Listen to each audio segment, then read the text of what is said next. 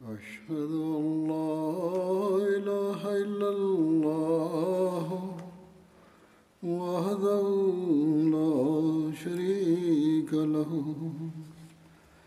وأشهد أن محمدا عبده ورسوله. أما بعد فأعوذ بالله من الشيطان الرجيم. بسم الله الرحمن الرحيم. الحمد لله رب العالمين. الرحمن الرحيم. مالك يوم الدين. إياك نعبد وإياك نستعين اهدنا الصراط المستقيم. صراط الذين أنعمت عليهم. غير المغضوب عليهم ولا الضالين.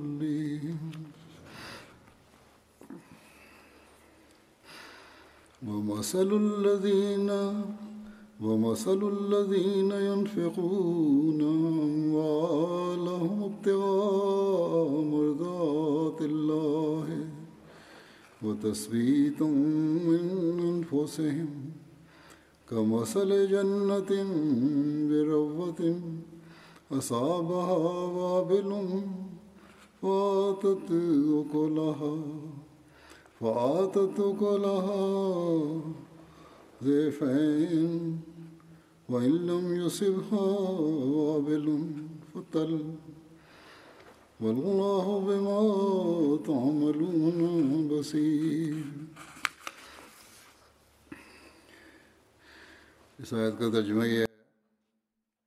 இந்த வசனங்களின் பொருள் இதுவாகும். தங்களுடைய செல்வங்களை அல்லாஹ்வின் திருப்திகளை பெறவும் தங்களை தாங்களே உறுதிப்படுத்திக் கொள்ளவும் செலவு செய்பவர்களின் உதாரணம் உயரமான ஒரு இடத்திலுள்ள ஒரு தோட்டத்திற்கு ஒப்பானது. அதன் மீது பெருமழை பொழிகின்ற போது அது தனது கனியை இரு மடங்காக தருகின்றது. மேலும் அதன் மீது பெருமழை பெய்யவில்லையாயினும் மிகவும் குறைவான மழையே பெய்தாலும் அதற்கு போதுமானது. நீங்கள் செய்து கொண்டிருப்பதை அல்லாஹ் பார்த்து கொண்டிருக்கின்றான்.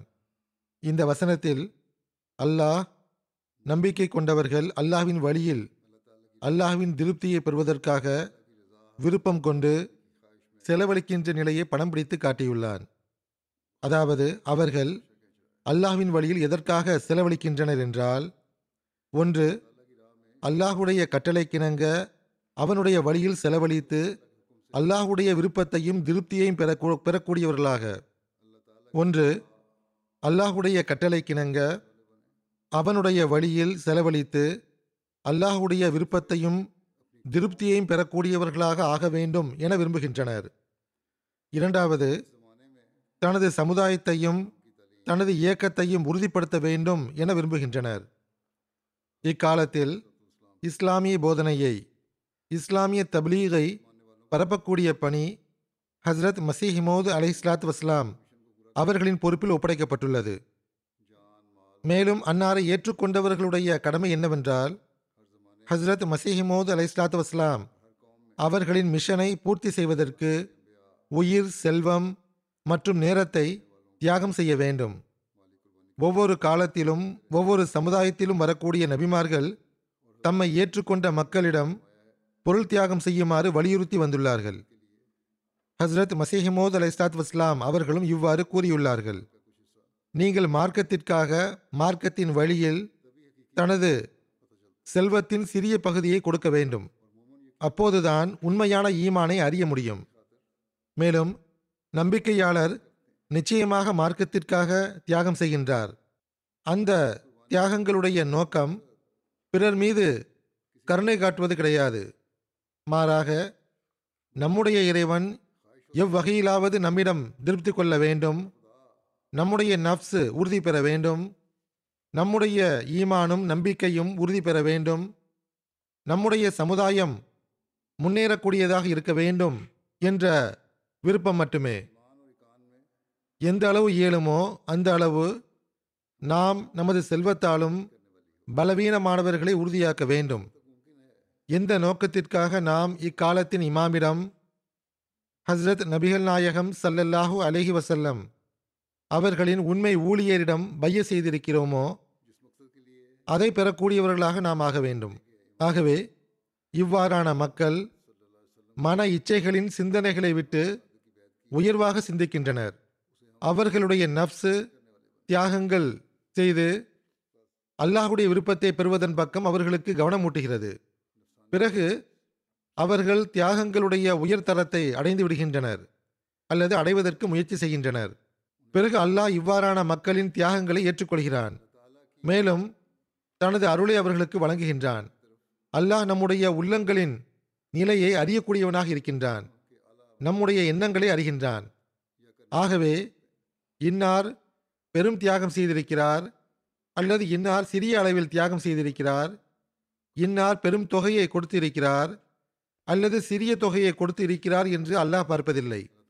மாறாக அல்லாஹ் எண்ணங்களுக்கு ஏற்ப கூலி கொடுக்கின்றான். ஆகவே இந்த வசனத்தில் அல்லாஹ் கூறுகின்றான் அல்லாஹுக்காக செலவழிக்கக்கூடிய அவர்களுடைய உதாரணம் இருவகைப்படும். ஒன்று பெரிய துளிகளை கொண்ட கடுமையான மலையை போன்றதாகும். இன்னொன்று சிறு துளிகளை கொண்ட மென்மையான சாரல் போன்றதாகும். அதிக செல்வ வளத்தை கொண்ட மனிதர் மார்க்கத்திற்காக அதிகமாக செலவழிக்கிறார் அல்லது செலவழிக்க இயலும். ஆனால் ஏழை மனிதர் என்ன ஆசை வைக்கிறார் என்றால் இந்த செல்வந்தர் செலவழித்து பொருள் தியாகத்தில் முன்னேறுகிறார். செல்வச் செழிப்பு உடையவர் பெரும் பெரும் தொகை கொடுத்து அல்லாஹுடைய விருப்பத்தை பெறக்கூடியவராக ஆகின்றார். அல்லாஹுடைய நெருக்கத்தை பெறக்கூடியவராக ஆகின்றார். அல்லது ஆவதற்கு முயற்சி செய்கின்றார். அல்லது இனிமேல் ஆகிவிடுவார். ஆனால் என்னிடத்தில் ஒரு சிறு தொகை மட்டுமே இருக்கின்றது. நான் எவ்வாறு அந்த செல்வந்தருக்கு நிகராக ஆக முடியும் என்று நினைக்கின்றார். இந்த சிந்தனை அந்த ஏழையிடத்தில் தோன்ற முடியும். இதற்கு அல்லாஹ் கூறுகின்றான் எவ்வாறு வளமான நிலத்திற்கு சிறிய அளவில் பெய்த மழையாக இருந்தாலும் சரி அல்லது பனியாக இருந்தாலும் சரி பயன் கிடைக்கிறதோ அதே போன்று வளமிக்க உள்ளம் உடையவர் செய்கின்ற சிறிய தியாகமும் கூட வளமுள்ள நிலத்தை போன்றதாகும். அதுவும் சிறு தியாகத்தினால் கனிகளை கொடுப்பதில் எந்த விதத்திலும் குறைந்து விடாது. தியாகங்களின் பிரதிபலனை அல்லாஹ்தான் தருகின்றான். ஒவ்வொரு செயலுக்குரிய பலனை அல்லாவே தருகின்றான். அவனுக்கு உங்களுடைய நிலைகளும் உங்களுடைய எண்ணங்களும் தெரியும். ஆகவே உங்களுடைய சிறிய தியாகங்களையும் கூட பல மடங்காக அதிகரித்து அவன் பிரதிபலனை வழங்குகின்றான். ஹஸ்ரத் நபிகள் நாயகம் சல்லல்லாஹூ அலஹி வசல்லம் அவர்கள் ஒரு சந்தர்ப்பத்தில் கூறினார்கள் இன்று ஒரு திருகம் ஒரு லட்சம் திருகமே முந்திவிட்டது. இதை கேட்ட சஹாபிகள் அல்லாஹ்வின் தூதர் அவர்களே எவ்வாறு என்றார்கள்? ஹஸ்ரத் நபிகள் நாயகம் சல்லல்லாஹூ அலஹி வசல்லம் அவர்கள் கூறினார்கள் ஒரு நபரிடம் இரண்டு திருகங்கள் இருந்தன அவர் அதில் ஒன்றை தியாகம் செய்தார். அதே போன்று இன்னொரு நபரிடத்தில் எண்ணிக்கையில் அடங்கா செல்வமும் சொத்தும் இருந்தன. அவர் அதிலிருந்து ஒரு லட்சம் தியாகம் செய்தார். அவர் செய்த ஒரு லட்சம் அவருடைய செல்வத்தை பொறுத்தவரை மிகவும் அற்பமான தொகையாக இருந்தது. ஆக அல்லாஹ் எண்ணங்களுக்கு ஏற்ப பிரதிபலனை வழங்குகின்றான். சூழ்நிலைக்கு ஏற்ப செய்யப்படும் செயல்களுக்கு அவன் பிரதிபலனை வழங்குகின்றான். ஏழைக்கும் அல்லாஹ் ஆறுதல் வழங்கிவிட்டான். உன்னுடைய சிறிய தியாகம் அதற்கு எந்த மதிப்பும் இல்லை என்று நினைத்து விடாதே. மாறாக இந்த சிறிய தியாகங்களும் உன்னுடைய ஈமானை உறுதிப்படுத்துகின்ற அதே வேளையில் ஜமாத்தையும் அது உறுதிப்படுத்தக்கூடியதாக இருக்கின்றது. ஆகவே அல்லாஹுக்காக ஆர்வத்துடன் கொடுக்கப்படுகின்ற தியாகங்கள் தான் அல்லாஹுடைய அருள்களை இருக்கின்றன நமது ஒவ்வொரு செயலின் மீதும் அல்லாவின் பார்வை இருக்கின்றது. எந்த வேலையை செய்தாலும் அல்லாஹுடைய விருப்பத்திற்காக செய்ய வேண்டும். இந்த நோக்கத்தை எப்பொழுதும் நாம் முன்னால் வைக்க வேண்டும். இந்த சிந்தனை தோன்றிவிட்டால் அப்பொழுதுதான் மனிதன் அல்லாஹுடைய அருளுக்கு உண்மையான வாரிசாக ஆக முடியும். ஹஸ்ரத் மசீஹமோது அலைஸ்லாத்து வஸ்லாம் அவர்களின் காலத்தில் அன்னாரை ஏற்றுக்கொண்ட பெரும்பாலான மக்கள் ஏழைகளாக இருந்தனர். ஆனால் தியாகங்களில் எந்த அளவு முன்னேறி இருந்தனர் என்றால் ஒரு சந்தர்ப்பத்தில் ஹஸ்ரத் மசிஹிமோத் அலைசாத் வஸ்லாம் அவர்கள் அந்த மக்களை புகழ்ந்தவாறு இவ்வாறு கூறினார்கள் நம்முடைய ஜமாத்தில் இணைந்த நூற்றுக்கணக்கான மக்களை நான் பார்க்கிறேன். அவர்கள் எப்படிப்பட்டவர்களாக இருக்கின்றனர் என்றால் அவர்களுடைய உடலில் ஆடை இருப்பதே பெரும் விஷயமாக இருக்கின்றது. போர்வையோ அல்லது கீழாடையோ மிகவும் கஷ்டப்பட்டுதான் அவர்களுக்கு கிடைக்கின்றது. அவர்களிடத்தில் எந்த சொத்தும் இல்லை. ஆனால் அவர்களுடைய எல்லையற்ற தூய்மையும் நோக்கமும் நேசமும் நன்றி உணர்வும் இயல்பில் ஒரு ஆச்சரியத்தையும் வியப்பையும் ஏற்படுத்தி விடுகின்றது. அது அவ்வப்போது அவர்களிடமிருந்து வெளிப்படுகின்றது. அல்லது அதனுடைய அறிகுறிகள் அவர்களுடைய முகங்களில் தென்படுகின்றது. அவர்கள் தம்முடைய ஈமானில் எந்த அளவு உறுதியானவர்களாகவும் திட நம்பிக்கை கொண்டவர்களாகவும் இருக்கின்றனர் என்றால் எந்த அளவு உண்மையாளர்களாகவும் உறுதித்தன்மை பரிசுத்தத்தில் நன்றி உணர்வில் இருக்கிறார்கள் என்றால் செல்வ வளத்தை கொண்ட அந்த மக்களுக்கு உலக இன்பத்தை புகழக்கூடிய அந்த மக்களுக்கு இவர்களிடம் உள்ள இன்பத்தை பற்றி தெரிய வந்தால் அவர்கள் இதை பெறுவதற்கு அவை அனைத்தையும் கொடுப்பதற்கு ஆயத்தம் ஆகிவிடுவார்கள் பிறகு இன்னொரு இடத்தில் ஹசரத் மசீமோத் அலை இஸ்லாத்து வஸ்லாம் அவர்கள் கூறுகின்றார்கள் இந்த ஜமாத்தில் களப்பற்ற தன்மை மற்றும் நேசத்தில் பெரும் முன்னேற்றம் காணப்படுவதை நாம் பார்க்கின்றோம். சில சமயங்களில் ஜமாத்தினுடைய களப்பற்ற தன்மை நேசம் மற்றும் ஈமானுடைய உத்வேகத்தை கண்டு சுயமே நமக்கு வியப்பு தோன்றுகின்றது.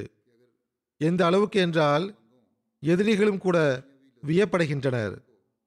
ஆகவே நன்றியுணர்வு களப்பற்ற தன்மையில் முன்னேற்றம் மற்றும் ஈமானிய உத்வேகத்தில் அசாதாரண தரம் ஆகியவை எவ்வாறான விஷயங்கள் என்றால் அவற்றினுடைய செயல் முன்மாதிரிகள் இன்றும் ஹஸ்ரத் மசீஹிமோத் அலைசாத்து வஸ்லாம் அவர்களின் ஜமாத்தில் உள்ள நபர்களிடத்தில் நமக்கு தென்படுகின்றது. எந்த அளவுக்கு என்றால் களப்பற்ற தன்மையிலும் நன்றி உணர்விலும் முன்னேற்றம் அடைவது புதிய அகமதிகளிடத்திலும் எந்த அளவு காணப்படுகிறது என்றால் அவர்கள் தர்பியத் பெற ஆரம்பித்து சில காலம்தான் ஆகியுள்ளது. இந்த கொஞ்ச காலத்திலேயே அவர்கள் இந்த அளவுக்கு முன்னேற்றம் அடைந்து விட்டார்கள் என்பதை பார்க்கும்போது வியப்பு ஏற்படுகின்றது. ஆனால் ஹஸ்ரத் நபிகள் நாயகம் சல்லல்லாஹு அலஹி வசல்லம் அவர்களுடைய உண்மை ஊழியருடன் நேசத்தின் தொடர்பு மற்றும் ஹிலாஃபத்துடன் நன்றியுணர்வு பற்று ஆகியவற்றின் தரம் எவ்வாறானதாக உள்ளது என்றால் ஹசரத் மசீஹமோது அலை இஸ்லாத்து வஸ்லாம் அவர்கள் கூறியது போன்று இது என்ன விஷயம்? அவர்களிடத்தில் மாற்றத்தை உருவாக்கியது எது என்று எதிரிகளும் வியப்பில் உள்ளனர். இது நிச்சயமாக அவர்கள் மீது அல்லாஹுடைய சிறப்பான அருளேயாகும். அல்லாஹ் அவர்களுடைய நல்ல இயல்பு மற்றும் நட்பேறு ஆகியவற்றைக் கண்டு அவர்களுக்கு இதை வழங்கியுள்ளான்.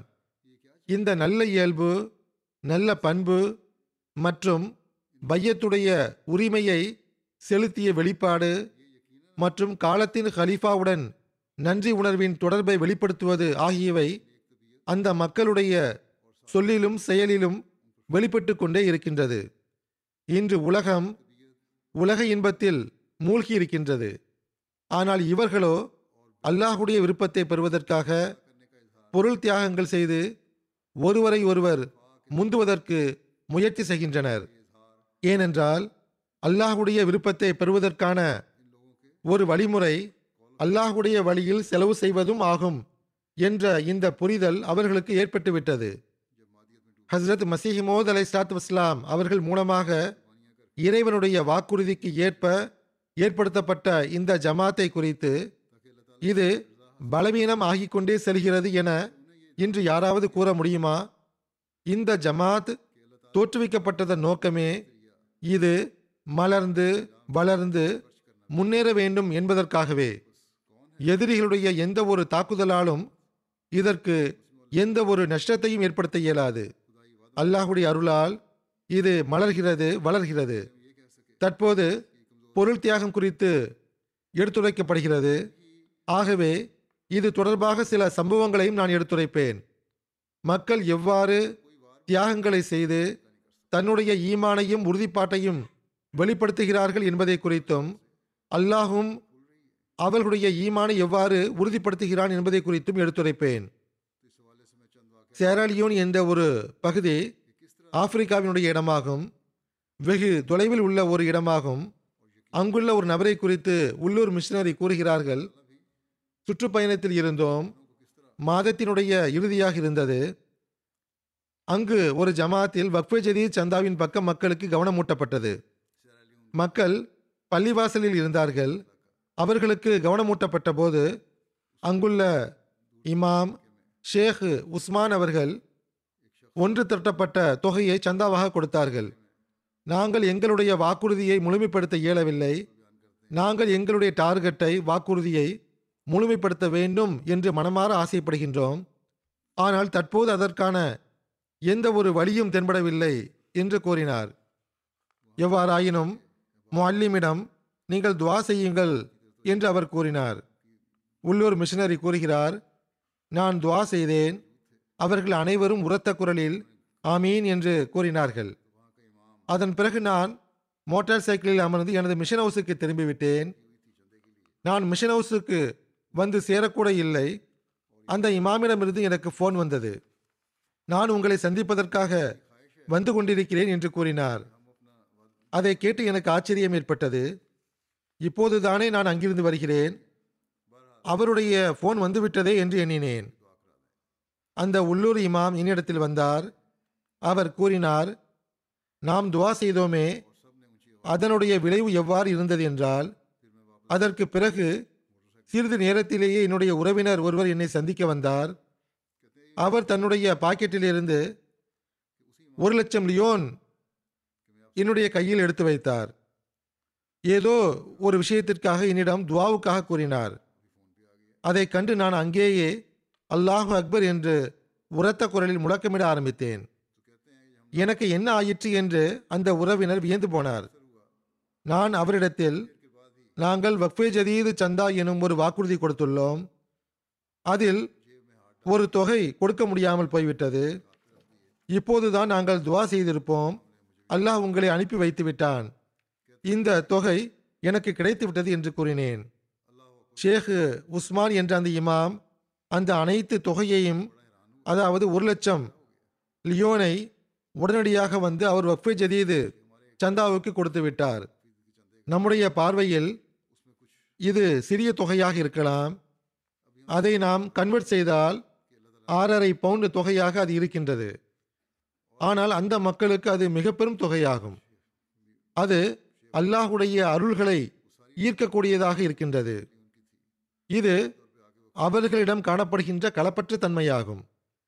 அவர்களுக்கும் தேவைகள் இருக்கின்றன. ஆனால் அந்த தொகையை அவர் தம்மிடம் வைத்துக் கொள்ளவில்லை.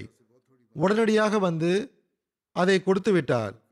இது எவ்வாறான முன் உதாரணம் என்றால் ஒரு திர்கம் ஒரு லட்சம் திர்கத்தை முந்தைய சம்பவமாகும். நிச்சயமாக அல்லாஹ் அவர்கள் மீது தனது கனிவான பார்வையை செலுத்தி இருப்பான் பிறகு பாருங்கள் தியாகத்தினுடைய இந்த தரம் ஒரே இடத்தில் மட்டும் இன்றி எல்லா இடத்திலும் ஒரே போன்று காணப்படுகிறது. ஆண்களிடத்தில் மட்டுமின்றி பெண்களிடத்திலும் காணப்படுகிறது. சாடி எனும் ஒரு நாடு உள்ளது. இங்கும் அல்லாஹுடைய அருளால் நல்ல களப்பற்ற நபர்கள் ஜமாத்தில் இருக்கிறார்கள். அங்குள்ள முபல்லி கூறுகிறார் இந்த ஜமாத்தினுடைய அநேகர்கள் புதிய அகமதிகள் ஆவார்கள். உம்மே ஹானி என்ற ஒரு பெண்மணி உள்ளார். அவர் எழுபதாயிரம் பிராங்க் வக்ஃபே ஜதீத் சந்தாவாக வாக்குறுதி கொடுத்தார். ஆனால் அவரால் அந்த தொகையை கொடுக்க முடியவில்லை. அவரிடத்தில் ஓர் ஒட்டகம் இருந்தது. அதை ஒரு லட்சத்தி எழுபதாயிரம் தொகைக்கு விற்றுவிட்டார். அந்த தொகையை கொண்டு அவர் வக்ஃபை ஜதீது சந்தாவையும் கொடுத்தார். மீதி இருந்த தொகையை தம்மிடம் அவர் வைத்துக்கொள்ளவில்லை அவற்றையும் பல்வேறு சந்தாக்களில் கொடுத்து விட்டார் பிறகு டோகோ என்ற ஒரு நாடு உள்ளது. அங்கு இப்ராஹீம் என்ற ஓர் அகமதி உள்ளார். அவர் மக்களுடைய கால்நடைகளை மேய்ச்சலுக்கு கொண்டு செல்வார். ஆடுகளை மேய்க்கக்கூடிய பணி செய்தார். அவருக்கு கிடைக்கக்கூடிய வருமானத்திலிருந்து அதிக அளவில் அவர் தியாகம் செய்து வந்தார். சந்தாவுக்காக அவர் வாக்குறுதி கொடுத்திருந்தார். அந்த வாக்குறுதியை அவரால் நிறைவேற்ற இயலவில்லை. அந்த இடத்திற்கு அருகில் ஓர் ஆறு ஓடிக்கொண்டிருந்தது. அந்த ஆற்றிலிருந்து மண் எடுக்கப்பட்டு வந்தது. அவர் என்ன செய்தார் என்றால் இரவில் கூலி வேலைக்கு சென்று இரண்டு ட்ரக் நிறைய மணல் நிறைத்து கொடுத்தார். அதிலிருந்து கிடைக்கக்கூடிய வருமானத்தை வக்ஃபே ஜதீது சந்தாவுக்காக கொடுத்து விட்டார். இவ்வாறு இந்த அளவு ஏன் கடினமாக உழைத்தார்? இந்த அளவு கடினமாக உழைத்து அதில் கிடைத்த வருமானத்தையும் தனக்காக அவர் வைத்துக் கொள்ளவில்லை. ஏனென்றால் அல்லாஹுடைய விருப்பத்தை பெறுவதற்கான வழிமுறை அதை பற்றிய புரிதல் இப்பொழுது அந்த மக்களுக்கும் ஏற்பட்டுவிட்டது தியாகம் செய்யக்கூடியவர்கள் ஆண்கள் மட்டும்தானா? அல்லது பெண்கள் மட்டும்தானா? அல்லது பெரியவர்களா? என்ற கேள்விக்கே இங்கு இடமில்லை. இளமை பருவத்தில் கால் எடுத்து வைக்கக்கூடிய குழந்தைகளிடத்திலும் இந்த நிலை காணப்படுகிறது. பெலீஸ் என்ற சென்ட்ரல் அமெரிக்காவுடைய ஒரு நாடு உள்ளது. இங்கிருந்து ஆயிரக்கணக்கான மைல் தொலைவில் அது உள்ளது. அங்கு ஒருபோதும் காலத்தின் கலீஃபா சென்றது கிடையாது. அங்கு அனைவரும் புதிய அகமதிகளாக இருக்கின்றனர். ஆனால் சிந்தனைகளோ ஒரே போன்று இருக்கின்றது. அது ஆப்பிரிக்காவுடைய சிந்தனையாக இருந்தாலும் சரி அல்லது அமெரிக்காவில் காணப்படும் சிந்தனையாக இருந்தாலும் சரி அல்லது தீவுகளில் காணப்படும் சிந்தனையாக இருந்தாலும் சரி அல்லது ஆசியாவில் காணப்படும் சிந்தனையாக இருந்தாலும் சரி. இது எவ்வாறான புரட்சி என்றால் ஹஸ்ரத் மசிஹிமோத் அலைஸ்லாத் வஸ்லாம் அவர்கள் இந்த புரட்சியை உருவாக்கினார்கள். சம்பவம் என்னவென்றால் பதினான்கு வயதுடைய சிறுவன் ஒருவன் உள்ளான். அந்த சிறுவன் தெஹரீக்க ஜதீதுடைய சந்தாவை செலுத்தினான். அதை பற்றி நான் எடுத்துரைத்தேன். அதை கேட்ட மக்கள் அந்த சிறுவனுக்கு பெரும் வாழ்த்துச் செய்திகளை கூறினர். கனடாவிலிருந்து யாரோ ஒருவர் அந்த சிறுவனுக்கு இருநூறு டாலர் அன்பளிப்பை அனுப்பி வைத்து நீங்கள் செய்த தியாகத்திற்கு என் சார்பாக அன்பளிப்பு என்று அனுப்பி வைத்தார்.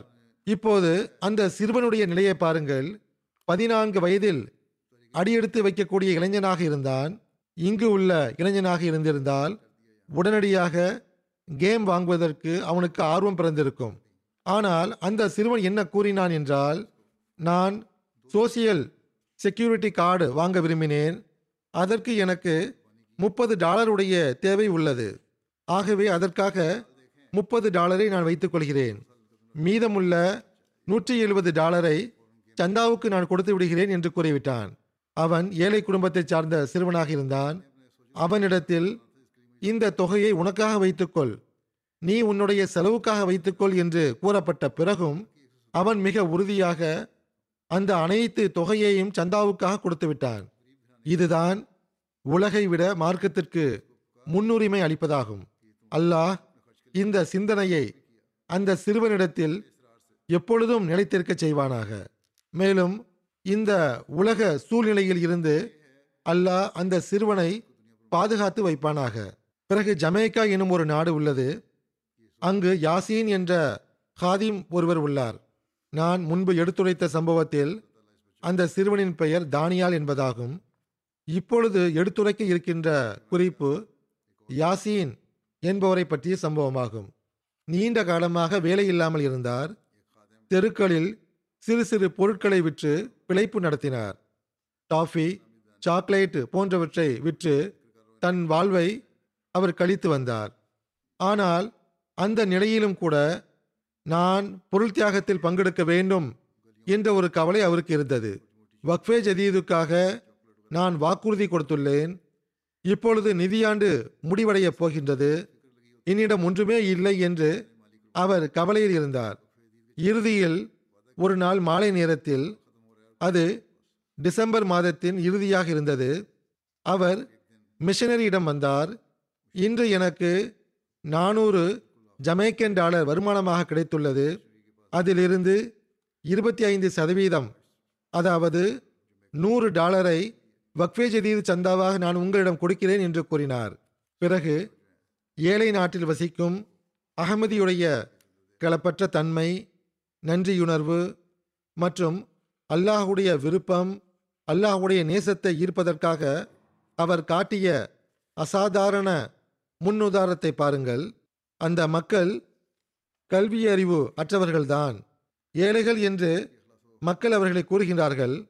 ஆனால் இவர்கள் படித்த மக்களை விடவும் அதிகமாக மார்க்கத்தை புரிந்து வைத்துள்ளனர்.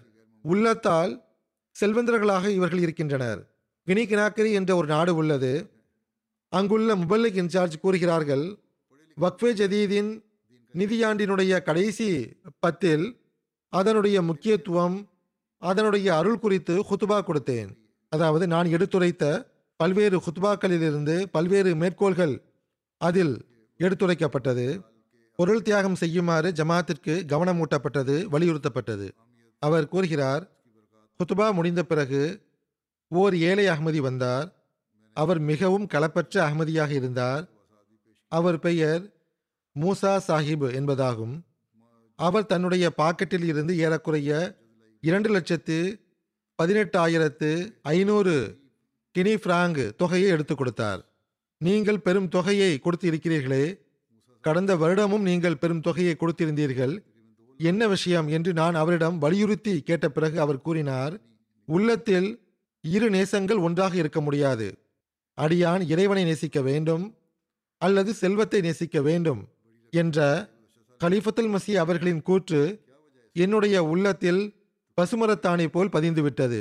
இதன் காரணமாகத்தான் எப்பொழுதெல்லாம் எனக்கு வாய்ப்பு கிடைக்கிறதோ அப்பொழுதெல்லாம் எனது செயலால் அதை வெளிப்படுத்த வேண்டும் என்று நான் முயற்சி செய்கிறேன் என்று அவர் கூறினார்.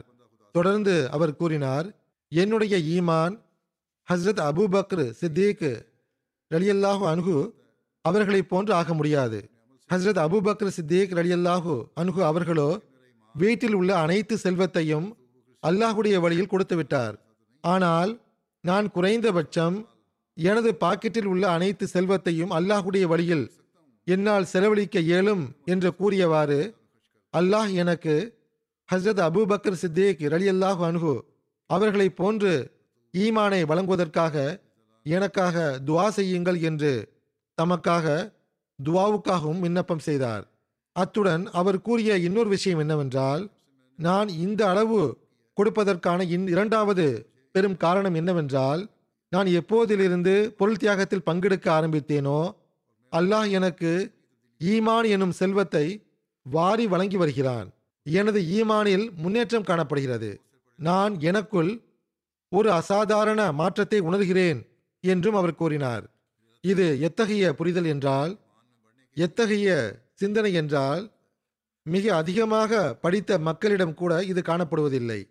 ஈமானில் முன்னேறுவதற்கும் அல்லாஹ் எவ்வாறு வழிவகைகளை ஏற்படுத்தி கொடுக்கிறான் என்பதை குறித்து ஒரு சம்பவம் உள்ளது. கினி கனாக்கரி என்ற ஒரு நாடு உள்ளது. அங்கு ஒரு களப்பற்ற அகமதி ஒருவர் உள்ளார். அவர் செல்வந்தர் ஆவார் அல் ஹசன் சாஹிப் என்பது அவருடைய பெயராகும். அவர் கூறுகிறார் நான் சந்தா தொகையை ஒரு கவரில் போட்டு என்னுடைய டேபிளில் வைத்துவிட்டேன். அவர் பிசினஸ் செய்யக்கூடியவர் ஆவார். அவர் பணியில் மும்முரமாக ஈடுபட்டதன் காரணமாக அந்த தொகையை மிஷன் ஹவுஸுக்கு அனுப்பி வைக்க இயலாமல் போய்விட்டது. திடீரென ஞாபகம் வந்த உடனேயே அந்த தொகையை தன்னுடைய டிரைவரின் மூலமாக மிஷன் ஹவுஸுக்கு அனுப்பி வைத்தார். அவர் கூறுகிறார் அதன் பிறகு ஏதோ ஒரு வேலை விஷயமாக நான் வெளியே சென்று விட்டேன். நான் வெளியே இருந்த சமயத்தில் எனது அலுவலகத்திற்கு அடுத்து இருந்த அலுவலகத்தில் தீ பிடித்து விட்டது. அது முற்றிலும் நாசமாகி போனது. எனக்கு தொடர்ந்து போன் வர ஆரம்பித்தது. உங்களுடைய அலுவலகத்திற்கும் தீப்பிடித்து விட்டது என்று என்னிடம் மக்கள் கூறினார்கள் நான் உடனடியாக அங்கு சென்றடைந்தேன். அவர் கூறுகிறார் நான் அல்லாஹ்வுக்காக தியாகமும் செய்யக்கூடியவனாக இருக்கின்றேன். இது எப்படி நடக்கும்? என்ற சிந்தனை எனது உள்ளத்தில் ஓடிக்கொண்டிருந்தது. ஆனால் அல்லாஹுடைய அடையாளத்தை பாருங்கள். அல்லாஹ் எவ்வாறு என்னை காப்பாற்றினான் என்று பாருங்கள். எனது அலுவலகத்திற்கு அடுத்திருந்த அலுவலகத்தின் சுவர் என்னுடைய அலுவலகத்தோடு இணைந்திருந்தது. அது முழுவதும் எரிந்துவிட்ட போதிலும் என்னுடைய அலுவலகம் முற்றிலும் பாதுகாப்பாக இருந்தது. என்னுடைய அலுவலகத்தில் அந்த நேரத்தில் கம்பெனியுடைய பெரும் தொகையும் இருந்தது. அவருடைய அலுவலகத்தோடு இருந்த இரண்டு அலுவலகங்கள் முற்றிலும் எரிந்துவிட்டன. ஆனால் அவருடைய அலுவலகம் பாதுகாப்பாக இருந்தது. அவர் கூறுகிறார் இது சந்தாவின் அருளாகும் என்று உடனே எனக்கு சிந்தனை தோன்றியது. இந்த மக்களுக்கு ஞானமும் இருக்கின்றது. இவர்களுக்கு ஞானம் இல்லை என்று கூற முடியாது. அவர் கூறுகிறார் ஹஸ்ரத் மசிஹிமோது அலை இஸ்லாத்து வஸ்லாம் அவர்களுடைய ஓர் இல்ஹாமின் பக்கம் எனது கவனம் போனது. அந்த இல்ஹாம் என்னவென்றால் இந்த நெருப்பு உன்னுடைய அடிமையாகும். எந்த அளவுக்கு என்றால் அடிமைக்கும் அது அடிமையாகும். எவ்வாறு இருப்பினும் இவ்வாறு அல்லாஹ் ஹசரத் மசீமோத் அலை இஸ்லாத் வஸ்லாம் அவர்களின் ஓர் எளிய அடிமையை நஷ்டத்தில் இருந்து பாதுகாத்து விட்டான். கேம்பியாவுடைய அமீர் சாஹிப் அவர்கள் ஒரு சம்பவத்தை கூறுகிறார்கள். எங்களுடைய ஒரு ரீஜனில் உள்ள ஜமாத்தை சார்ந்த ஒரு மொல்லிம் இதை என்னிடம் கூறினார். எங்கள் ஜமாத்தை சார்ந்த நண்பர் தம்பூபா சாஹிப் என்பவர் வக்ஃபஜதி தொடர்பாக கடந்த வருடம் நான் எடுத்துரைத்த குத்பாவை கேட்டார். மேலும் அதில் புதிய வருடத்திற்கான அறிவிப்பும் செய்யப்பட்டிருந்தது. அதில் பல்வேறு சம்பவங்களை நான் எடுத்துரைத்தேன். அவர் ஐநூறு டலாசி சந்தா வாக்குறுதி கொடுத்தார். அல்லாஹ் அவர் மீது எந்த அளவு அருள் செய்தான் என்றால் இந்த வருடம் அவருடைய விளைச்சல் இரு மடங்காக இருந்தது. அவர் ஐநூறு டலாசி வாக்குறுதி கொடுத்திருந்தார். ஆனால் இரு மடங்காக ஆயிரம் டலாசியாக அவர் கொடுத்து விட்டார். பிறகு விளைச்சல் மூலம் அவருக்கு கிடைத்த வருமானத்தை பற்றி அவர் குறிப்பிடுகின்றார். அதில் விளைந்த சிறு தானியங்களுக்கு அவர் பத்து மூடை ஜக்காத்து கொடுக்க வேண்டியது இருந்தது. ஆனால் இந்த வருடம் எந்த அளவு அதிகமாக வருமானம் கிடைத்தது என்றால் அவர் ஐம்பது மூடை ஜக்காத்து கொடுத்து விட்டார். அதே போன்று நிலக்கடலைக்கும் ஜக்காத்து கொடுத்தார். பல மூடைகள் கொடுத்தார். அல்லது இரு மூடை என்று நினைக்கிறேன். அவர் கூறுகின்றார் எந்த அகமதிகள் சந்தாவை முறையாக செலுத்துகிறார்களோ அவர்களுடைய விளைச்சல் முன்பை விட அதிகமாக இருக்கின்றது. அகமதி அல்லாதவர்களும் நமது ஜமாத்தில் ஏதோ ஒரு விஷயம் இருக்கின்றது. இந்த ஜமாத்தை சார்ந்தவர்கள் அல்லாஹுடைய வழியில் செலவழிக்கும் போது அவர்களுடைய விளைச்சல்கள் அதிகமாக ஆகிவிடுகின்றன என்று அவர்களும் கூற ஆரம்பித்து விட்டார்கள். இவை ஆப்பிரிக்காவில் உள்ள சம்பவங்கள் மட்டும் கிடையாது. அல்லது ஏழை நாடுகளில் வசிக்கின்ற அகமதிகள் அல்லது புதிய அகமதிகளின் சம்பவங்கள் மட்டும் கிடையாது. மாறாக செல்வச் செழிப்புள்ள நாடுகளில் வசிக்கக்கூடிய உள்ளூர் மக்கள் எவர்களுக்கு ஈமான் கிடைத்துள்ளதோ அவர்களுடைய தியாகங்களின் உதாரணத்தையும் பாருங்கள். ஜெர்மனியுடைய முபல்லிக் எழுதுகிறார் இங்கு ரூடேஸ் ஹேம் என்ற ஒரு ஜமாத் உள்ளது. சந்தா அதிகப்படுத்தி கொடுங்கள் தமது பலவீனத்தை நீக்குங்கள் என்று அவர்களிடம் சந்தாவை பற்றி வலியுறுத்தப்பட்டது. அப்போது அங்கு ஜமாத்தினுடைய தலைவரின் மனைவி அவர் ஜெர்மன் அகமதி ஆவார் களப்பற்ற பெண்மணியாக இருந்தார். அவர் கூறினார் இந்த ஜமாத்தினுடைய சந்தாவும் அதிகரிக்க வேண்டும். இந்த ஜமாத்தும் அதிகமாக சந்தா கொடுக்கக்கூடிய ஜமாத்துகளின் பட்டியலில் இணைய வேண்டும் என்று நாங்கள் விரும்புகிறோம் என்று கூறியவாறு அவர் பத்தொன்பதாயிரம் யூரோ சந்தாவாக கொடுத்தார். அத்துடன் அவர் கூறினார் நான் கார் வாங்குவதற்காக இந்த தொகையை வைத்திருந்தேன். ஆனால் என்னுடைய உள்ளத்தில் எந்த அளவு பேரார்வம் உருவாகிவிட்டது என்றால் நம்முடைய ஜமாத்தினுடைய பெயர் காலத்தின் கலீஃபாவுக்கு முன்னால் வர வேண்டும் என்பதற்காகவும் அல்லாஹுடைய விருப்பத்தை பெறக்கூடியவளாக நான் ஆக வேண்டும் என்பதற்காகவும் நான் சந்தா கொடுக்கிறேன் என்று அவர் கூறினார். பிறகு அடுத்த சம்பவமும் ஜெர்மனியுடைய சம்பவம்தான். ஒரு மாணவர் ஐநூறு யூரோவை வாக்குறுதியாக எழுதினார். இந்த ஐநூறு யூரோவை எவ்வாறு செலுத்துவாய் என பெற்றோர்களும் அவரிடம் கேட்டார்கள். நான் எவ்வகையிலாவது இதை செலுத்தி விடுவேன் என்று அவர் கூறினார். அவர் கூறுகிறார் இதற்கான பதில் அல்லாவிடமிருந்து உடனே எனக்கு இவ்வாறு கிடைத்தது. ஒரு வாரத்திற்குள்ளேயே யூனிவர்சிட்டியிலிருந்து எனக்கு ஃபோன் வந்தது. நாங்கள் நாற்பது மாணவர்களை தேர்ந்தெடுத்திருக்கின்றோம். அவர்களுக்கு யூனிவர்சிட்டி சார்பாக உதவித்தொகை கொடுக்கப்படும். நீங்கள் உங்களுடைய அக்கவுண்ட் நம்பரை அனுப்பி வையுங்கள். உங்களுக்கு ஆயிரம் யூரோ உதவித்தொகை அனுப்பி வைக்கப்படும் என்று கூறினார்கள். அவர் கூறுகிறார் அல்லாஹ் எனக்கு இருமடங்காக திருப்பி கொடுத்து விட்டான் பிறகு யூகே உடைய உதாரணமும் உள்ளது. கூறுகிறார்கள் நம்முடைய பாலம்பேக் சாஹிப் என்ற ஒரு அகமதி உள்ளார். வக்ஃபே ஜதீது சந்தா டார்கெட்டில் சிறிது பாக்கி இருந்தது. மேற்கொண்டு செலுத்திய பிறகும் கொஞ்சம் பாக்கி இருந்தது.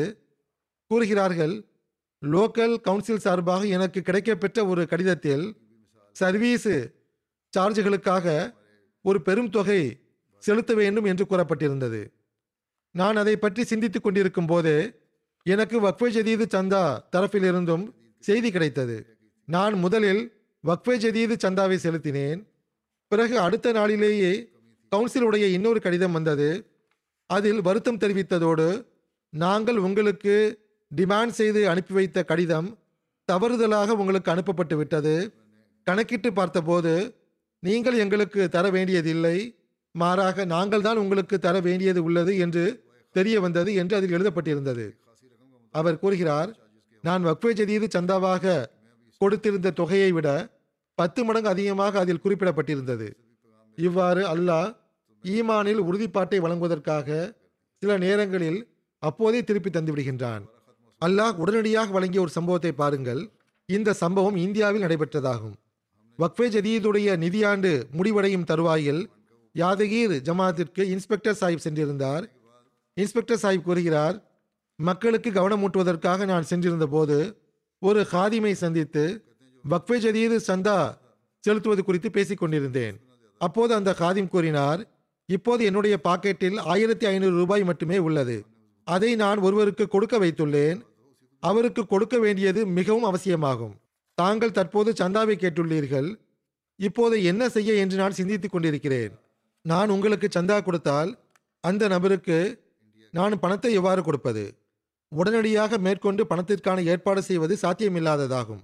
அந்த இன்ஸ்பெக்டர் கூறுகிறார் எவ்வாறாயினும் அவர் கூறினார் பரவாயில்லை நான் எனது சந்தாவை கொடுக்கிறேன் என்று கூறிவிட்டு அந்த ஆயிரத்தி ஐநூறு ரூபாயை கொடுத்துவிட்டு சென்று விட்டார்.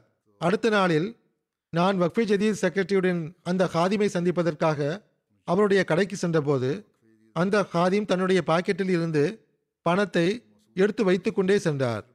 அங்கு ஒரு பணக்குவியலே வந்துவிட்டது. அவர் கூறினார் நேற்று நான் சந்தா கொடுத்துவிட்டு வீட்டை சென்றடைந்த போது எனக்கு பல்வேறு இடங்களில் இருந்து பணம் வர ஆரம்பித்தது. பல ஆயிரக்கணக்கான ரூபாய்கள் தற்போது என்னிடம் வந்துவிட்டது. அவை முன்பு வராமல் தடைபட்டிருந்தது. மக்கள் எனக்கு கொடுக்க வேண்டிய பணமாக அவை இருந்தன. ஆகவே அல்லாஹ் இவ்வாறு அருள் வழங்கினான். பிறகு செல்வந்தர்கள் செய்கின்ற தியாகத்தையும் பாருங்கள். உலகின் பார்வையில் அவர்கள் செல்வந்தர்களாக இல்லாமல் இருக்கலாம். ஆனால் ஜமாத்துடைய பார்வையில் அவர்கள் நல்ல வசதி வாய்ந்தவர்களாக இருக்கிறார்கள். கருளாய் ஜமாத்தை சார்ந்த ஒரு நபருடைய சம்பவம் அவர் பத்து லட்சம் ரூபாய் சந்தாவாக கொடுத்திருந்தார். அவருடைய மனைவி கிறிஸ்தவத்திலிருந்து அகமதியத்திற்கு வந்திருந்தார். துவாக்கள் மற்றும் தொழுகைகளில் மிக ஆர்வமுடையவராகவும் களப்பற்ற பெண்மணியாகவும் இருந்தார். அத்துடன் கணவன் மனைவி இருவரும் வசியத்தும் செய்திருந்தனர். இந்த சம்பவம் இவ்வாறு எடுத்துரைக்கப்படுகிறது. நாங்கள் அவருடைய வீட்டுக்கு சென்றோம். அவருடைய மனைவி ஐந்து லட்சம் ரூபாய்க்கான காசோலையை கொடுத்தார். இன்ஸ்பெக்டர் கூறுகிறார் உங்களுடைய கணவர் ஏற்கனவே பத்து லட்சம் ரூபாய் கொடுத்திருக்கிறார். தற்போது நீங்களும் தருகிறீர்களே? என்று கேட்டதற்கு அந்த பெண்மணி கூறிய பதில் என்னவென்றால் எங்களுக்கு கிடைத்த அருள் எல்லாம் சந்தாவின் அருளே ஆகும். ஆகவே மீண்டும் மீண்டும் சந்தா கொடுக்க வேண்டும் என்று உள்ளம் நாடுகிறது. இந்த அருளினாலேயே எங்களுடைய வியாபாரம் முன்னேற்றம் அடைகிறது ஆகவே நாங்கள் சந்தா கொடுப்பதை விட்டு ஒருபோதும் பின்வாங்க மாட்டோம். பிறகு மாலியுடைய முபல்லிக் எழுதுகிறார் காயி எனும் நகரில் நாங்கள் ஜமாத் ரேடியோவில் பொருள் தியாகம் குறித்தும் பக்வை ஜதீது சந்தாவின் முக்கியத்துவம் குறித்தும் அதனுடைய நோக்கங்கள் குறித்தும் புரோகிராம் நடத்தினோம். அதன் பிறகு ஜமாத்தில் சுற்றுப்பயணம் சென்றபோது அனைத்து ஜமாத்துகளும் தன்னுடைய வசதி வாய்ப்புக்கு ஏற்ப பொருள் தியாகத்தில் ஏதேனும் ஒரு வகையில் பங்கெடுத்தது. ஒரு புதிய அகமதியை சந்தித்த போது அவர் கூறினார் தெஹரீக்கு ஜதீது சந்தா குறித்து நான் கேள்விப்பட்ட போது அல்லாஹ்வின் வழியில் கொடுப்பதற்கு என்னிடத்தில் பணம் இருக்கவில்லை. அஹமதியா ஜமாத்திற்கு கண்டிப்பாக என் சார்பாக நானும் ஏதாவது கொடுப்பேன். மற்றவர்களை விட நான் பின்தங்கிவிட மாட்டேன் என நான் தீர்மானித்துக் கொண்டேன். நான் காட்டுக்கு சென்றேன். அங்கு நன்கு காய்ந்த பழைய மரங்களை விறகுகளை ஒன்று திரட்டினேன். அங்கேயே அந்த விறகுகளை கொண்டு விறகு கறி செய்தேன். பிறகு அதை எனது கிராமத்திற்கு கொண்டு வந்தேன் என்று கூறினார். பிறகு ஜமாத்தினுடைய ஒரு குழு சுற்றுப்பயணத்தில் சென்றிருந்த போது அவர் இருபது விறகு கறி மூடைகளை சந்தாவாக கொடுத்தார். அந்த ஏழை மனிதரால் என்ன முடியுமோ அதை அவர் செய்தார். எவ்வாறு இருப்பினும் அது ஐம்பதாயிரம் பிராங்காக இருந்தது. அவர் கூறுகிறார் நானும் பொருள் தியாகத்தில் பங்கெடுத்தேன் என்று எனக்கு மிகவும் மகிழ்ச்சியாக உள்ளது. போலந்திலிருந்து ஒரு சகோதரர் எழுதுகிறார் முரபி சாஹிப் அவர்கள் வருடத்தின் இறுதியில் வக்ஃபே ஜதீது சந்தா செலுத்துவது குறித்து கவனமூட்டிய போது அப்போது என்னிடத்தில் ஏறக்குறைய நூறு ஜலோத்தி பணம் இருந்தது. இது போலிஷ் கரன்சி ஆகும். அந்நாட்களில் அதாவது இருபத்தி ஆறு டிசம்பர் அன்று காதியான் ஆண்டு மாநாடும் நடைபெற்றது. அவர் என்னுடைய சொற்பொழிவையும் கேட்க இருந்தார். அவருடைய மொபைல் பேக்கேஜ் முடிவடைந்து கொண்டிருந்தது. எவ்வாறு சொற்பொழிவை கேட்பது என்று நினைத்துக் கொண்டிருந்தார். அவர் கூறுகிறார் கண்டிப்பாக சொற்பொழிவை கேட்க வேண்டும் என எனது உள்ளம் நாடியது. எவ்வாறு இருப்பினும் இருபது ஜலோத்திக்கு மொபைல் ரீசார்ஜ் செய்தார். அதன் பிறகு இருபத்தி எட்டு ஜலோத்தி என்ற விகிதாச்சாரத்தில் தனக்கும் தன்னுடைய மகன்களுக்கும் மனைவிக்கும் சந்தாவையும் அவர் கொடுத்தார். அவர் கூறுகிறார் இனி வரும் நாட்களில் ஒன்றும் வாங்க வேண்டாம். வீட்டில் இருக்கக்கூடிய பொருட்களை வைத்து நாம் நாட்களை கழிக்கலாம் என்று முடிவு செய்யப்பட்டது. இன்னும் மேற்கொண்டு பணம் இருந்திருந்தால் சந்தாவுக்காக கொடுத்திருக்கலாமே என்ற ஒரு ஆசையும் உள்ளத்தில் இருந்தது. அல்லாஹ் அருள் செய்ய வேண்டும் என்று நாங்கள் துவா செய்தோம். இருபத்தி எட்டாம் தேதி அன்று வேலையை முடித்துக்கொண்டு நான் வந்து கொண்டிருந்தேன். அப்போது எனது ஒரு நண்பரை சந்தித்தேன். அவர் எனக்கு பனிரெண்டு ஜலோத்தி தர வேண்டியது இருந்தது. தமக்கு ஞாபகம் இருப்பதில்லை.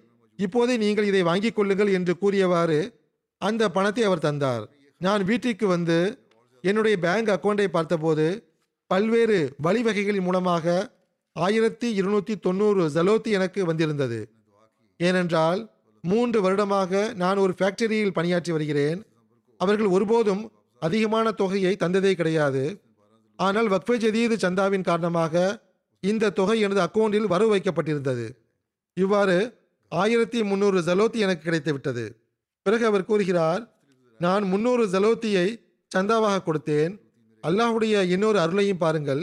என்னுடைய மகன் எங்கு வேலை செய்கிறாரோ அங்கு வருடத்தில் ஒரு முறை மட்டுமே சம்பளம் அதிகரிக்கப்படும். அக்டோபர் அல்லது நவம்பரில். இந்த வருடம் அக்டோபர் மாதத்தில் ஒரு முறை சம்பளம் அதிகரிக்க அதிகரிக்கப்பட்டு விட்டது. ஆனால் டிசம்பர் முப்பத்தி ஒன்றாம் தேதி மறுபடியும் அவருடைய வருமானம் அதிகரிக்கப்பட்டது. இவ்விஷயம் எங்களுடைய ஈமானையும் இன்னும் வலுப்படுத்தியது. தன்சானியாவுடைய ஷியாங்கா எனும் ரீஜனில் உள்ள ஜமாத் உள்ளது. அங்குள்ள புதிய அகமதிகள் கொஞ்சம் கொஞ்சமாக பொருளாதார திட்டத்தில் இணைந்து வருகின்றனர்.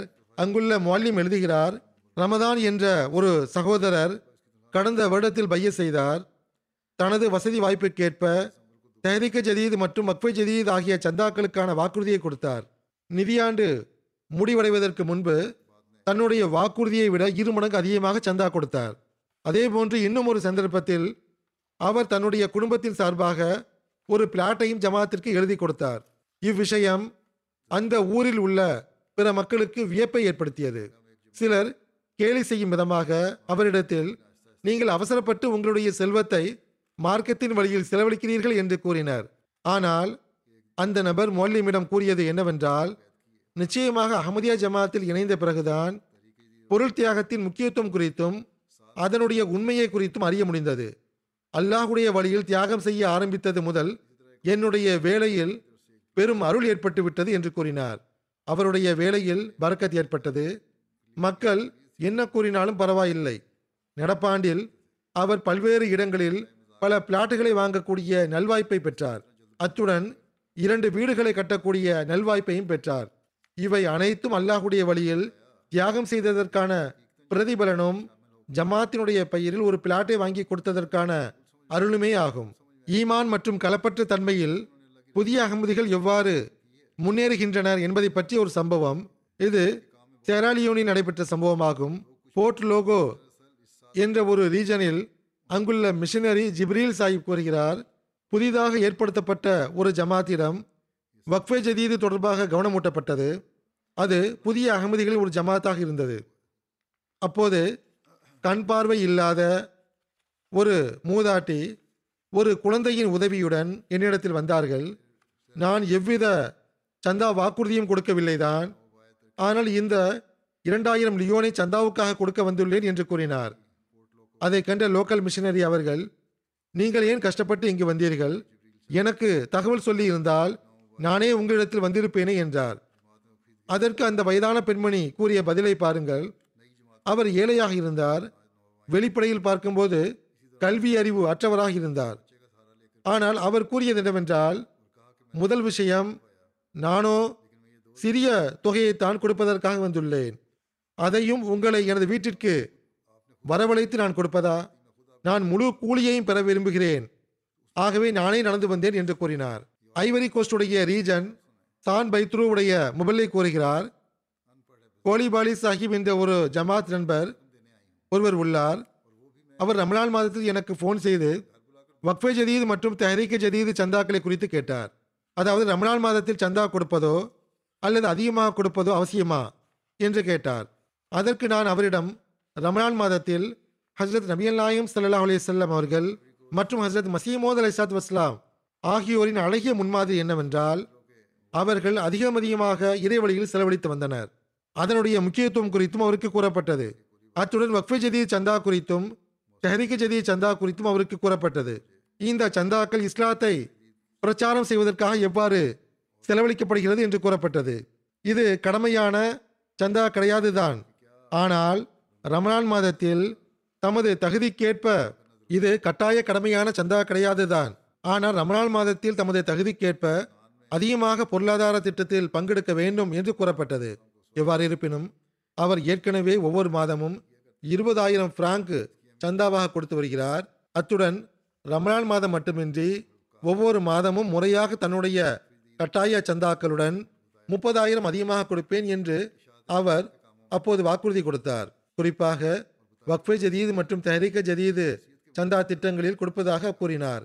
அத்துடன் அல்லாஹ் நாடினால் இவ்வருட இறுதிக்குள் வக்ஃபே ஜதீது சந்தாவுக்காக அதிகப்படுத்தி கொடுத்திருந்த அந்த பட்ஜெட்டையும் இன்னும் அதிகமாக கொடுக்க முயற்சி செய்வேன் என்றும் வாக்குறுதி கொடுத்தார். அல்லாவின் அருளால் அவர் ரமலானுக்கு பிறகிலிருந்து தற்போது வரை ஒவ்வொரு மாதத்தின் ஆரம்பத்திலேயே தானே சிறப்பான கவனத்துடன் கட்டாய சந்தாக்களை செலுத்தியும் வருகிறார். இஸ்லாமிய பிரச்சாரத்திற்காக இந்த தொகை செலவு செய்யப்படுகிறது என்று கூறப்பட்டது. ஆகவே இங்கு இன்னொரு விஷயத்தையும் நான் கூறிவிடுகின்றேன். கடந்த வருடத்தில் அல்லாவின் அருளால் நம்முடைய ஜமாத் நூற்றி எண்பத்தி ஏழு பள்ளிவாசல்களை கட்டக்கூடிய நல்வாய்ப்பு பெற்றது. அது மட்டுமின்றி ஆப்பிரிக்காவில் நூற்றி ஐந்து பள்ளிவாசல்கள் கட்டப்பட்டு வருகின்றன. அதே போன்று நூற்றி நாற்பத்தி நாலு மிஷன் ஹவுஸுகள் கட்டப்பட்டுள்ளன. அவற்றில் அநேக மிஷன் ஹவுஸுகள் ஆப்பிரிக்காவில் கட்டப்பட்டுள்ளன. மேலும் நாற்பத்தி ஐந்து மிஷன் ஹவுஸுகள் கட்டப்பட்டு வருகின்றன. இவைகளை தவிர எங்கு உடனடியாக நாம் மிஷன் ஹவுஸ் கட்ட இயலாதோ அங்கு வாடகைக்கு கட்டடங்கள் எடுக்கப்படுகின்றன. ஆப்பிரிக்க நாடுகளில் எழுநூற்றி முப்பத்தி ஒன்று மிஷன் ஹவுஸ்களும் முரப்பி ஹவுஸ்களும் வாடகைக்கு எடுக்கப்பட்டுள்ளன. மற்ற ஆசிய நாடுகளிலும் அறுநூற்றி முப்பத்தி ரெண்டு மிஷன் ஹவுஸ்கள் வாடகைக்கு எடுக்கப்பட்டுள்ளன.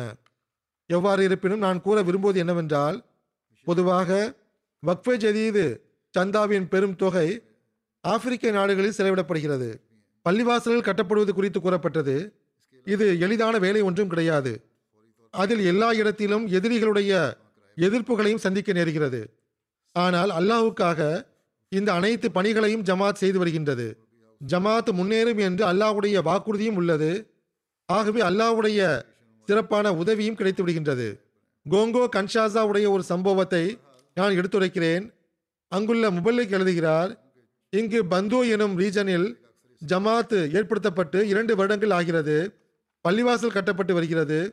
அங்கு சுன்ன ஜமாத்தை சார்ந்த முஸ்லிம்கள் அகமதிகளுக்கு தொல்லை கொடுப்பதிலும் அரசாங்க அலுவலகங்களில் நமக்கு எதிராக புகார் அளிப்ப அளிப்பதிலும் அங்கு சுன்ன ஜமாத்தை சார்ந்த முஸ்லிம்கள் அகமதிகளுக்கு தொல்லை கொடுப்பதிலும் அரசாங்க அலுவலகங்களில் நமக்கு எதிராக புகார் அளிப்பதிலும் எந்த ஒரு அம்சத்தையும் அவர்கள் விட்டு வைக்கவில்லை.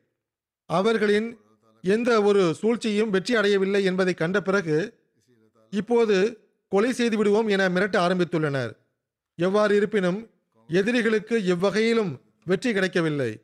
அதே நேரத்தில் இன்னொரு புறம் பள்ளிவாசல் கட்டப்பட்டு வருகிறது. அங்கு கட்டுமான பணிகளை கண்காணிக்கக்கூடிய ஒரு அகமதி நண்பர் கூறுகிறார் பள்ளிவாசல் கட்டப்பட்டு கொண்டிருக்கும் போது ஒரு நாள் இங்குள்ள யூனிவர்சிட்டி உடைய ஒரு ப்ரொஃபசர் அவர் கிறிஸ்தவர் ஆவார். அவர் நம்மிடம் வந்தார் பள்ளிவாசல் கட்டுமான பணியில் உதவி செய்ய ஆரம்பித்தார். எந்த அளவுக்கு என்றால் அகமதிகள் வெகு தூரத்தில் இருந்து மணல் கொண்டு வருகின்றனர். அவர்களுடன் சேர்ந்து தள்ளு வண்டியிலோ அல்லது இழுக்கக்கூடிய வண்டியிலோ மணல் கொண்டு வந்து கொடுத்தார். ஒருபுறம் எதிரிகள் தங்களுடைய பங்கை நிறைவேற்றி வருகின்றனர். இன்னொரு புறம் அல்லாஹ் மற்றவர்களின் மூலமாகவும் வேலையை நடத்துகின்றான். நல்ல இயல்புள்ள மக்கள் இவ்வாறு வருகின்றனர். பிறகு கேமரூனுடைய ஒரு சம்பவம் உள்ளது. அங்கு தோலா எனும் நகரத்தில் பவாதா ஜீனிச் எனும் வட்டாரம் உள்ளது. அங்கு பெரும்பாலானவர்கள் முஸ்லிம்கள் ஆவர். இவ்வாறு அந்த சம்பவம் எடுத்துரைக்கப்படுகிறது. இரண்டு வருடங்களுக்கு முன்பு அங்கு ஜமாத் ஏற்படுத்தப்பட்டது.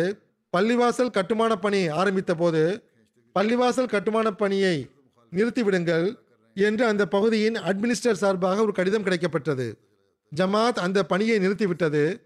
அது குறித்து விசாரித்த போது முஸ்லிம்களின் அமைப்பு கவர்னருக்கும் அத்துடன் அனைத்து சம்பந்தப்பட்ட பொறுப்பாளர்களுக்கும் கடிதம் எழுதியிருக்கிறார்கள் என்று தெரிய வந்தது. அதாவது இந்த ஜமாத் ஒரு பயங்கரவாத ஜமாத் ஆகும் இஸ்லாத்துடன் இவர்களுக்கு எவ்வித தொடர்பும் கிடையாது. ஆகவே இவர்கள் பள்ளிவாசல் கட்டக்கூடாது என்று எழுதியிருக்கிறார்கள். இந்த பிரச்சாரங்கள் இஸ்லாமிய நாடுகளில் செய்யப்படுகின்றது. அங்குள்ள மௌலவிகள் இதை செய்கின்றனர்.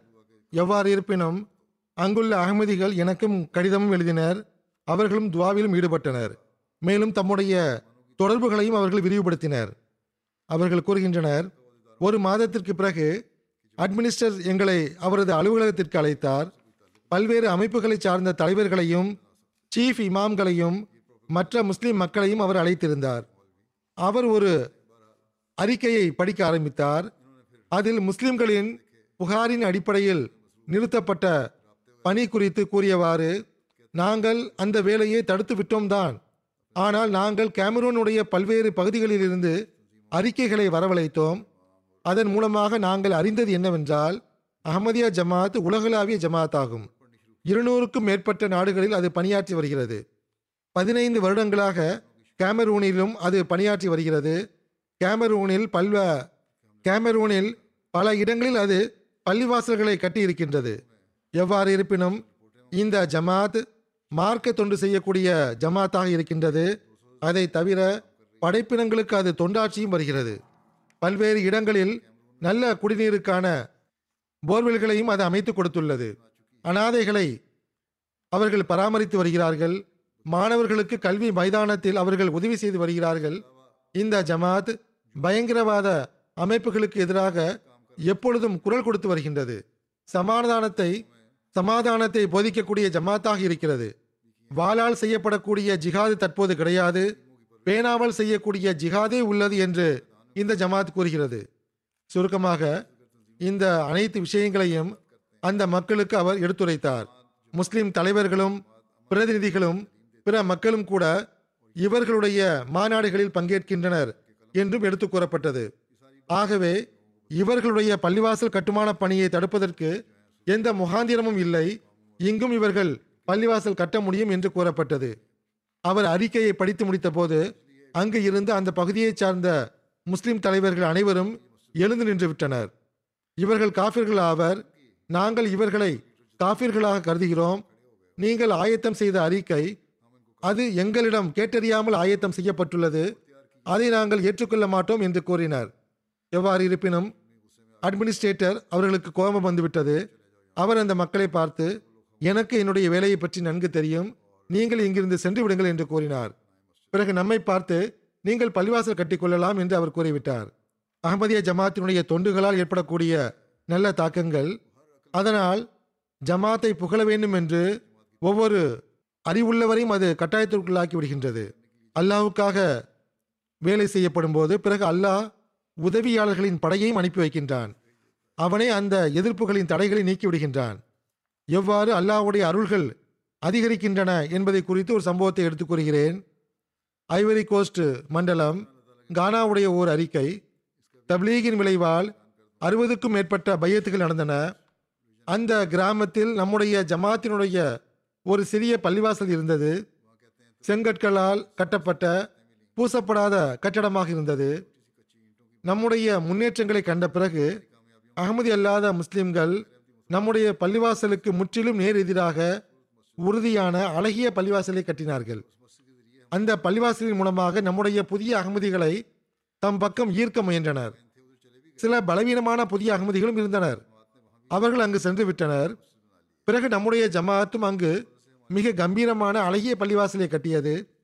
இப்போது அல்லாவின் அருளால் நம்முடைய உறுப்பினர்கள் மட்டுமின்றி அகமதி அல்லாதவர்களும் பெரும் எண்ணிக்கையில் நம்முடைய பள்ளிவாசலுக்கு வர ஆரம்பித்து விட்டனர். நம்முடைய பள்ளிவாசல் தொழுகையாளிகளால் நிரம்பி விடுகின்றது. ஆனால் அவர்களின் பள்ளிவாசலோ முற்றிலும் காலியாக ஆகிவிட்டது. அல்லாஹ் குறைவான எண்ணிக்கையை நம்முடைய பள்ளிவாசல் தொழுகையாளிகளால் நிரம்பி விடுகிறது. ஆனால் அவர்களின் பள்ளிவாசலோ முற்றிலும் காலியாக ஆகிவிட்டது. அல்லது குறைவான எண்ணிக்கையிலே அங்கு மக்கள் தென்படுகின்றனர். புதிய அகமதிகளின் கல்வி மற்றும் ஒழுக்க பயிற்சிக்கு தினந்தோறும் அங்கு வகுப்புகளும் நடத்தப்படுகின்றன. அதன் மூலமாக அல்லாவின் அருளால் நாள்தோறும் ஜமாத்தினுடைய முன்னேற்றம் அங்கு தென்படுகிறது. அல்லாஹ்வினுடைய அருள்களின் பல சம்பவங்கள் இருக்கின்றன. அல்லாஹ் உண்மையான வாக்குறுதிகளை வழங்கக்கூடியவனாக இருக்கின்றான். அவன் ஹஸ்ரத் மசீஹமோத் அலை சாத் வஸ்லாம் அவர்களுடன் செய்த தனது வாக்குறுதிகளை நிறைவேற்றி வருகின்றான். மறைவிலிருந்து உதவியும் செய்கின்றான். இனிமேலும் உதவியும் செய்வான் இன்ஷா அல்லாஹ். அவனுடைய விருப்பத்தை பெறுவதற்காக அவனுடைய வழியில் செலவு செய்வதற்கு நமக்கு அவன் சந்தர்ப்பங்களை ஏற்படுத்தி கொடுக்கின்றான். அதன் மூலமாக அல்லாஹுடைய அருளுக்கு நாம் வாரிசாகலாம். அல்லாஹுடைய அருளை ஈர்க்கக்கூடியவர்களாக ஆவதற்கு அல்லாஹ் நமக்கு நல்வாய்ப்பு வழங்குவானாக.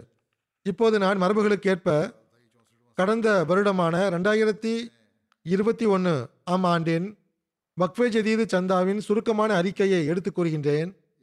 மேலும் அத்துடன் இவ்வருடம் ரெண்டாயிரத்தி இருபத்தி ரெண்டு ஜனவரி முதல் புதிய நிதியாண்டும் ஆரம்பித்து விட்டது கடந்த வருடத்தினுடைய அறிக்கை என்னவென்றால் அல்லாஹ்வின் அருளால் கடந்த வருடம் வக்ஃபே ஜதீதுடைய அறுபத்தி நான்காவது வருடமாகும்.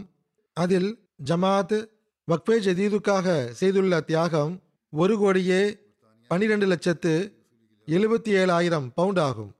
அதாவது ஏறக்குறைய பதினொன்று புள்ளி இரண்டு மில்லியன் ஆகும். கடந்த வருடத்தை விட இந்த தியாகம் ஏழு லட்சத்தி நாற்பத்தி ரெண்டாயிரம் பவுண்ட் அதிகமாகும். உலகின் பொருளாதார நிலையை பார்க்கும்போது அல்லாஹ்வின் கருணையால் அல்லாஹ்வின் மிக பெரும் அருள் கிடைத்துள்ளது. இவ்வருடமும் பிரிட்டன் ஒட்டுமொத்த வசூலின் அடிப்படையில் முதலிடத்தில் உள்ளது. பாகிஸ்தானுடைய கரன்சி வீழ்ச்சியின் காரணமாக அதனுடைய தரவரிசை மிகவும் கீழே சென்று விட்டது ஆயினும் அவர்கள் தமது சக்திக்கு ஏற்ப மிக அதிகமாகவே தியாகம் செய்கின்றனர். எவ்வாறு இருப்பினும் தரவரிசையின் அடிப்படையில் பிரிட்டன் முதலிடத்தில் இருக்கின்றது. பிறகு ஜெர்மனி உள்ளது. அல்லாவின் அருளால் இவ்வருடம் பிரிட்டன் மிக நல்ல தியாகம் செய்துள்ளது. ஜெர்மனி மற்றும் பிரிட்டனுக்கு இடையில் மிக பெரும் வித்தியாசம் தென்படுகிறது. பிறகு மூன்றாவது இடத்தில் கனடா உள்ளது. பிறகு அமெரிக்கா உள்ளது. பிறகு இந்தியா உள்ளது. பிறகு ஆஸ்திரேலியா உள்ளது. பிறகு இந்தோனேஷியா உள்ளது. பிறகு மத்திய கிழக்கை சார்ந்த ஒரு ஜமாத்து பிறகு கானா பிறகு பெல்ஜியம். தனிப்பட்ட நபருடைய சந்தாவை பொறுத்தவரை அமெரிக்கா முதலிடத்தில் உள்ளது பிறகு சுவிட்சர்லாந்து பிறகு பிரிட்டன். ஒட்டுமொத்த வசூல் அடிப்படையில் ஆப்பிரிக்காவில் முன்னணி வகிக்கும் ஜமாத்துகளில் கானா முதலிடத்தில் உள்ளது பிறகு முறையே Mauritius Nigeria Burkina Faso Tanzania Sierra Leone Liberia Gambia Uganda. பிறகு கடைசியில் பத்தாவது இடத்தில் பெனின் உள்ளது. அல்லாவின் அருளால் கலந்து கொள்ளக்கூடியவர்களின் எண்ணிக்கையும் பதினான்கு லட்சத்தி நாற்பத்தைந்தாயிரம் ஆகும். வசூல் அடிப்படையில் பிரிட்டனின் பத்து பெரிய ஜமாத்துகளில் இஸ்லாமாபாத் முதலிடத்தில் உள்ளது. பிறகு முறையே Farnham Worcester Park Cheam South Aldershot Birmingham South Walsall Gillingham Guildford மற்றும் யோல் ஒட்டுமொத்த வசூல் அடிப்படையில் முதல் ஐந்து மண்டல மண்டலங்களில் முதலிடத்தில் பைத்துல் ஃபுத்து உள்ளது. பிறகு முறையே இஸ்லாமாபாத் மஸ்ஜித் ஃபசல் பைத்துல் இசான் மற்றும் மிட்லாண்ட்ஸ். அத்வால் பதிவேற்றின் அடிப்படையில் முதல் பத்து ஜமாத்துகளில் இஸ்லாமாபாத் முதலிடத்தில் உள்ளது. பிறகு முறையே அல்ட்ரஷாட் பான்ஹம் ரூஹிம்டன் கில்ஃபர்ட் யோல் மிச்சம்பார்க் பைத்துல் ஃபுத்து வால்சால் மற்றும் பன்ஹிம் வெஸ்ட் வசூல் அடிப்படையில் ஜெர்மனியின் ஐந்து உள்ளூர் அமாரத்துகளில் முதலிடத்தில் ஹாம்பர்க் உள்ளது. பிறகு முறையே பிராங்க்ஃபர்ட் கிராஸ்கிராவ் பெஸ்பாடேன் மற்றும் டெட்சன்பாக் வசூல் அடிப்படையில் முதல் பத்து ஜமாத்துகளில் ரூவிடர் மார்க் முதலிடத்தில் உள்ளது. பிறகு முறையே ரோட்காவ் நோயிஸ் ரூவேடர்ஸ் ஹைம் மஹதியாபாத் ஃப்ரெட்பர்க் ஹனாவோ புளோரன்ஸ் ஹைம் பாரங்தால் கோப்லம்ஸ் மற்றும் நிட்டா. அத்வால் பதிவேட்டின் முதல் ஐந்து மண்டலங்கள் முதலிடத்தில் ஹேம்பர்க் உள்ளது.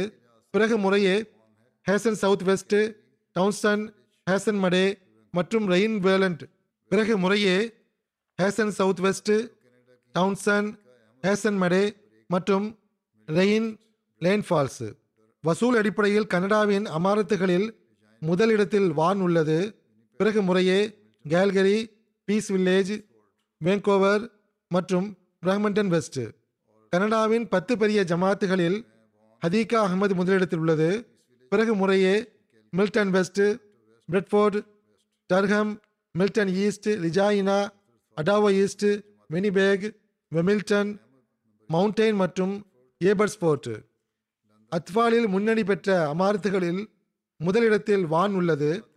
பிறகு முறையே Peace Village Calgary Toronto West மற்றும் பிரஹ்மண்டன் வெஸ்ட். அத்வாலில் முன்னணி வகிக்கும் ஐந்து ஜமாத்துகளில் ஹதீகா அகமது முதலிடத்தில் உள்ளது. பிறகு முறையே பிரெட்ஃபோர்ட் டர்ஹம் பிளான்டன் மற்றும் மில்டன் வெஸ்ட். வசூல் அடிப்படையில் அமெரிக்காவின் பத்து ஜமாத்துகளில் மேரிலேண்ட் முதலிடத்தில் உள்ளது. பிறகு முறையே Los Angeles Detroit Silicon Valley Boston Austin Phoenix Syracuse Las Vegas மற்றும் பிஷ்பர்க் அத்வால் பதிவேற்றின் அடிப்படையில் பத்து ஜமாத்துகளில் மேரிலேண்ட் முதலிடத்தில் உள்ளது. பிறகு முறையே லாஸ் ஏஞ்சல்ஸ் தேட்டர் லேண்டா Austin Silicon Valley Phoenix Pittsburgh loss Vegas மற்றும் ராயின் பாகிஸ்தானில் பருவமடைந்தவர்களின் முதல் மூன்று ஜமாத்துகளில் முதலிடத்தில் லாகூர் உள்ளது. பிறகு ரபுவா மற்றும் கராச்சி. மாநிலங்களின் தரவரிசை இவ்வாறு உள்ளது. இஸ்லாமாபாத் முதலிடத்தில் உள்ளது. பிறகு முறையே ஃபைஸ்லாபாத் குஜராத் குஜரான்வாலா சர்கோதா முல்தான் உமர்கோட் ஹைதராபாத் மீர்பூர் ஹாஸ் மற்றும் டேரா காசிகான். ஒட்டுமொத்த வசூல் அடிப்படையில் முதல் பத்து ஜமாத்துகளில் இஸ்லாமாபாத் ஷெஹர் முதலிடத்தில் உள்ளது. பிறகு முறையே டிஃபென்ஸ் லாகூர் டவுன்ஷிப் லாகூர் கிளிஃப்டன் கராச்சி தாருஸ் ஜிக்ர் லாகூர் மாடல் டவுன் லாகூர் குல்ஷன் இக்பால் கராச்சி சமனாபாத் லாகூர் அசிசாபாத் கராச்சி மற்றும் அல்லாமா இக்பால் டவுன் லாகூர். அத்வால் பதிவேட்டில் மூன்று முதல் பெரிய ஜமாத்துகளில் முதலிடத்தில் லாகூர் இரண்டாவது இடத்தில் கராச்சி மற்றும் மூன்றாவது இடத்தில் ரபுவா உள்ளது. அத்வால் பதிவேட்டில் மாநிலங்களின் தரவரிசை இவ்வாறு உள்ளது. இஸ்லாமாபாத் முதலிடத்தில் உள்ளது. பிறகு முறையே சியால்கோட் ராவல்பிண்டி சர்கோதா ஃபைஸ்லாபாத் குஜராத் ஹைதராபாத் மீர்பூர் ஹாஸ் உமர்கோட் மற்றும் நாரோவால். அசாதாரணமான முறையில் முயற்சி மேற்கொண்ட ஜமாத்துகளில் டர்க்ரோட் கராச்சி முதலிடத்தில் உள்ளது. பிறகு முறையே நூர்பூர் லாகூர் குஜரான்வாலா ஷஹர் பைத்துல் ஃபசல் ஃபைஸ்லாபாத் பெஷாவர் ஷஹர் தில்லி கேட் லாகூர் கோட்லி காஷ்மீர் மற்றும் நங்கானா சாஹிப். இந்தியாவின் பத்து மாநிலங்களில் முதலிடத்தில் கேரளா உள்ளது.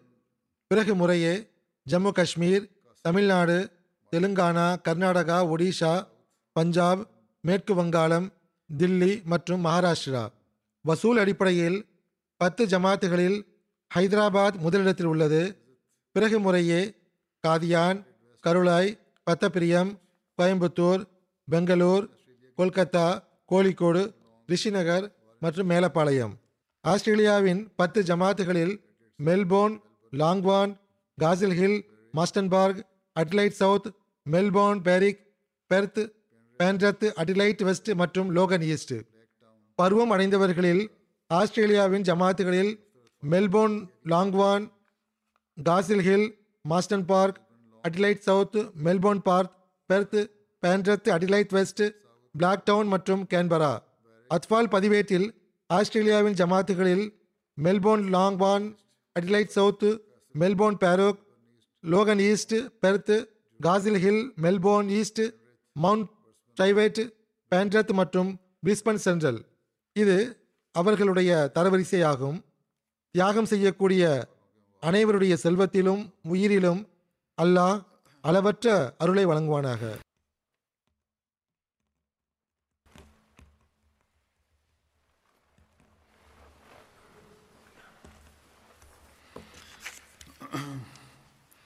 الحمد لله الحمد لله نحمده ونستعينه ونستغفره ونؤمن به ونتوكل عليه.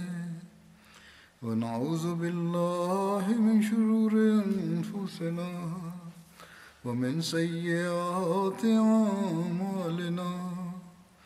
من يهده الله فلا مضل له ومن يضلل فلا هادي له. ونشهد أن لا إله إلا الله. ونشهد أن محمدا عبده ورسوله.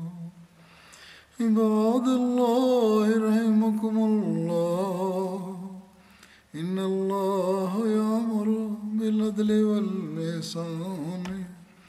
وإيتاء ذي القربى وينهى عن الفحشاء والمنكر والبغي يعظكم لعلكم تذكرون واذكروا الله يذكركم وادعوه يستجب لكم ولذكر الله